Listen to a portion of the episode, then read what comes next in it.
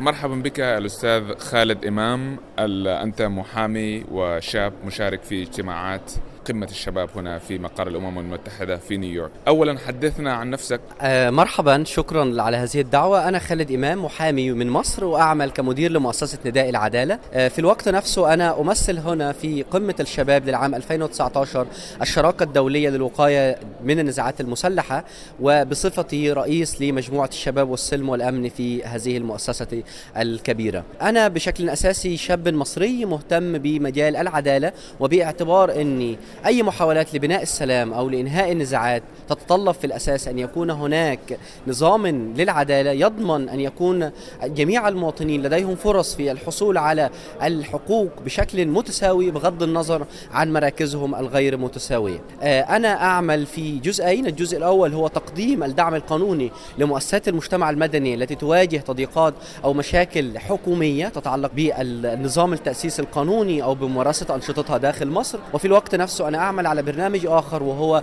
توعية الشباب بالهدف السادس عشر من أهداف التنمية المستدامة والمتعلق بالسلام والعدالة. حدثنا عن المؤسسات التي تعمل فيها يعني أنت الآن ممثل لأكثر من جسم أو منظمة.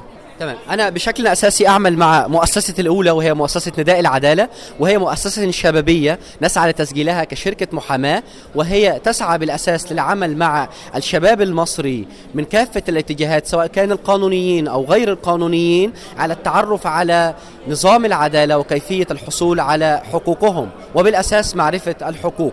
آه نحن نركز على جزئين نركز على المدخل الحقوقي كمدخل أساسي للتنمية المستدامة وتحقيق الأجندة العالمية للتنمية المستدامة للعام 2030 والمدخل الثاني هو المدخل العدالة كبناء لسلام مستدام وكمجال للوقاية من النزاعات في المنطقة. هذا كعملي الأول. العمل الثاني أنا منتخب كرئيس لمجموعة الشباب والسلم والأمن أو كرئيس مشارك لمجموعة الشباب والسلم والأمن بالشراكة العالمية للوقاية من النزاعات المسلحة وهي مؤسسة دولية أنشأت في العام 2003 بمبادرة من الأمين العام السابق للأمم المتحده كوفي عنان والشراكة الدولية للوقايه من النزاعات المسلحة ببساطة هي شبكة من ناس تبني السلام لديها أكثر من 15 شبكة إقليمية تغطي جميع أنحاء العالم ولديها فروع ومؤسسات شريكة في معظم أنحاء العالم وتعمل على مشاريع متعددة تهدف بالأساس إلى الوقاية من النزاعات المسلحة وبناء السلام المستدام في هذه المنطقة. أنا كعملي في مجموعة الشباب والسلم والأمن نحن نهدف بالأساس إلى تنفيذ قرار مجلس الأمن 2250 الخاص بالشباب والسلم والأمن باعتباره أول اعتراف أممي يعترف بدور الشباب في عمليات بناء السلام في جميع أنحاء العالم. وعملنا على سبيل المثال نحن نهدف إلى أن نتبع في البداية نهج داخلي في أن جميع أعضاء هذه الشراكة الدولية للوقاية من النزاعات المسلحة في كل دول العالم يتبنوا أجندة داخلية تعترف بالشباب كمدخل مهم لعمليات بناء السلام ومن ثم نهج خارجي يسعى إلى أن ندعو جميع الأطراف الفاعلة في المجتمع الدولي لتبني القرار مجلس الأمن 2250 وذلك عن طريق العديد من الآليات فنحن نسعى في البداية أن يكون هناك تمثيل شبابي في جميع الأحداث الدولية المهمة التي تتعلق بالتنمية المستدامة وبناء السلام والوقاية من النزاعات كالحدث الذي نحن موجودين به الآن القمة العالمية للشباب بالأمم المتحدة لعام 2019 وبالمثل نشارك في العديد من الأحداث قبل أن نأتي إلى هنا شاركت في المؤتمر الدولي لتعليم السلام بجامعة أوهايو والذي ضم العديد من قادة السلام على مستوى العالم. وفي نفس الوقت نقوم بإعداد للمشاركة في المنتدى السياسي رفيع المستوى ال High Level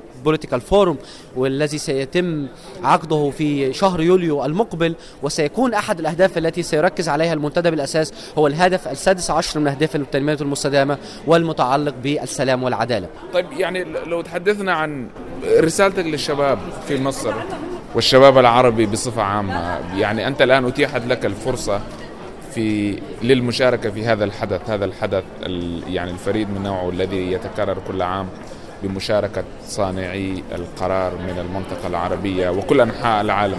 يعني كيف كيف أتيحت لك الفرصة للمشاركة هنا؟ وما هي وصيتك للشباب؟ يعني الشباب العرب الآخرين لكي يتمكنوا أيضا من الوصول إلى هذه القمة. آه، بالطبع الفرصة هي فرصة عظيمة للمشاركة في المنتدى العالمي للشباب بمشاركة مبعوث الأمم المتحدة للشباب وبمشاركة الأمين العام للأمم المتحدة وبمشاركة العديد من المؤسسات الضخمة التي تعمل في مجال التنمية المستدامة والعدالة والحقوق الإنسان من كافة أنحاء العالم. ومن ثم الفرصة أتيحت لي لأنني بشكل أساسي عملت على بناء علاقات وشراكات مع المؤسسات الدولية. وإذا ستكون رسالتي للشباب هو لا تقتصر على العمل المحلي اسعى لبناء التجارب وبناء الشراكات مع المؤسسات التي تعمل على المستوى الإقليمي أولا وعلى المستوى الدولي. وهذا من شأنه أن يعزز عملنا خصوصا في ظل الظروف الصعبة لعمل مؤسسات المجتمع المدني. يكون التعاون الدولي وبناء الشراكات مع المؤسسات الدولية هو مدخل المهم لعرض أفكارنا وعرض تجاربنا و ايصال صوتنا إلى المجتمع الدولي كبداية ومن وكنقطة ثانية أن يساعد ذلك في تعميق عملنا وتطوير أجندتنا داخل وأوطاننا في المنطقة العربية بكافة دولها من خلال التعرف على تجارب الدول الأخرى ما هي الأخطاء التي وقعوا فيها ما هي الإنجازات التي حققوها وما هي الخطوات التي اتبعوها من أجل تحقيق هذا الانتاج.